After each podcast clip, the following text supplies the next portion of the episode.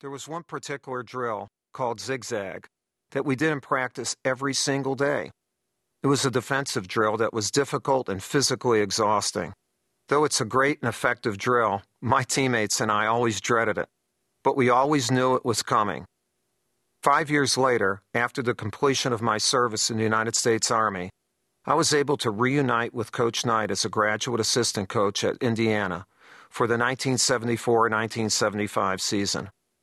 It was an unbelievable start for a coaching career because not only did I have the opportunity to work under the best in the business, but he also had the number one team in the country that year, with such standout players as Scott May, Kent Benson, and Quinn Buckner. At our very first practice of the season, I was so excited just to be there. But I couldn't help but notice that we did not do the zigzag drill. In the locker room after practice, I was thinking about saying something to Coach Knight about it. But I thought better of it and didn't say anything. Surely we would do the drill tomorrow. The next day we had a great practice, but again, no zigzag. That day, Coach Knight seemed like he was in a pretty good mood, and I was feeling sure of myself. Coach, I said to get his attention. What, he responded. I was already thinking that this was a mistake, but at this point I had to say it. Well, at Army, we did the zigzag drill every single day, often multiple times. How come we haven't done it with this team? Coach Knight walked calmly over to me, put his hand on my shoulder, and said, Michael, there's a big difference between you and Quinn Buckner. He was right. Drills like zigzag that are a necessity for some teams may not be appropriate for others. You have to adapt what you do based on who you are. A drill that Mike Krzyzewski needs to do every day, Quinn Buckner may never have to do, or may only have to do it infrequently. Every player is different, every team is different, and to merely apply a formula is not fair to those players or those teams. You can always learn something from great teachers. I had the privilege to learn from one of the best coaches of all time. From Coach Knight, I learned passion, commitment, persistence, and intensity but I also learned adaptability. That lesson is the reason why I've written a different practice plan for every single practice of my career. In teaching, you must remember that no group or individual is the same as who you taught the day before, the year before, or the decade before. Your plan has to suit who you and your team are right now. You must always be willing to adapt. When you do, you and your team will be even more successful. Adversity. What I believe separates good teams and individuals from great ones is the manner in which they handle adversity. Do you let it beat you, or do you use it to make you better? Adversity can teach you more about yourself than any success, and overcoming an obstacle can sometimes feel even better than achieving an easy victory.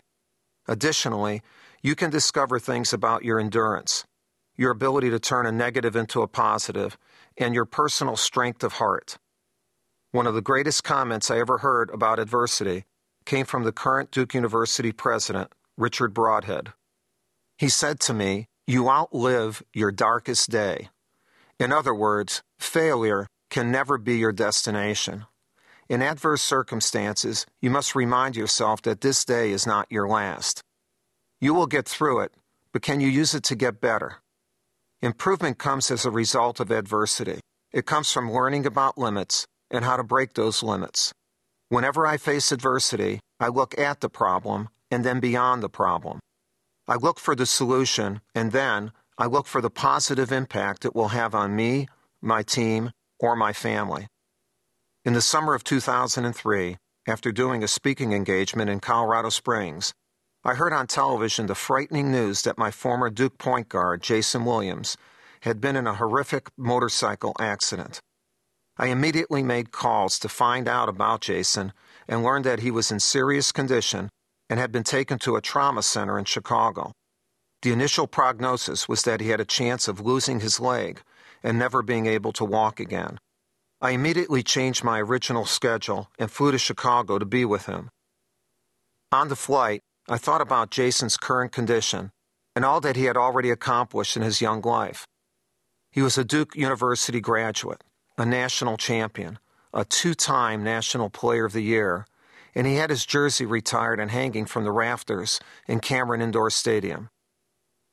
One thing that had always blown me away about Jason is that he was never afraid to make mistakes. In the 2001 National Championship game, Jason had only hit one three pointer in 10 attempts. But going into the last few minutes of the game, I called a play for him to shoot another three. He was not afraid to take that next shot. And he hit the three that proved to be the biggest shot in the last few minutes of the game.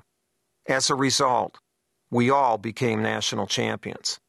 Jason was fearless because he grew up with great parents, knowing that he had their unconditional love and support, and that a mistake was never the end all. I tried to offer him the same type of support during his college career.